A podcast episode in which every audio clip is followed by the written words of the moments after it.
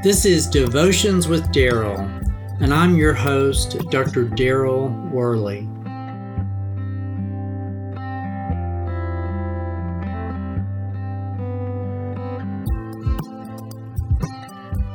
A great song that has carried me through many a rough moment in my life is the song His Eye is on the Sparrow. It starts with the line, Why do I feel discouraged? Why does my heart feel lonely? The song goes on to address the problem by assuring that Jesus is the answer, for his eye is on the sparrow, and I know he watches me. With that in mind, have you ever watched a river flow? Usually, you don't think of the individual droplets of water that are making up the river, but regardless, they are all moving along through the bends and twists, and even more quickly with the drop in the landscape.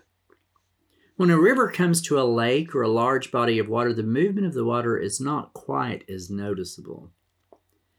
The farmers along the river often channel the water and regulate its flow by shaping the banks or by trenching a new path so that the water can be redirected to where it is needed. This is similar to how God does not have to coerce or force the hearts of political leaders to get them to do what he desires. Think of Pharaoh, for example.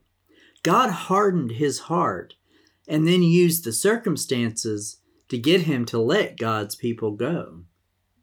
By his providence and gracious hand, the Lord is able to move and to guide the leaders of this world to accomplish his purposes. He may simply move the heart of a leader by bringing circumstances that guide the flow where he wants it to go, the same way that the banks of a river direct the stream and flow of water. In other words, the Lord can and does move the path of history in ways that might surprise us as human beings. Isaiah foretold that God would bring a king to power to allow the return of the exiles from Judah. The Lord actually brought Cyrus to power, fulfilling Isaiah's prophecy, and Cyrus, through God's direction, brought about the return of God's exiled people. Bringing down Nebuchadnezzar and the Babylonians, and in turn, raising up Cyrus and the Persians, Scripture was fulfilled. History is not outside of the control of God. No human ruler is supreme. In the Lord's hand, the king's heart is a stream of water that he channels toward all who please him. That's Proverbs chapter 21, verse 1.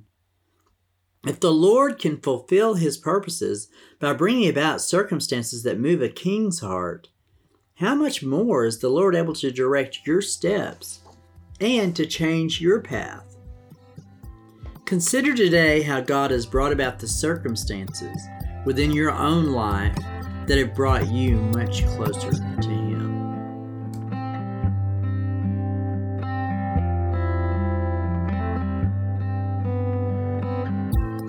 Until next time, this is Dr. Daryl Worley praying that you have a day filled with the richest blessings of God.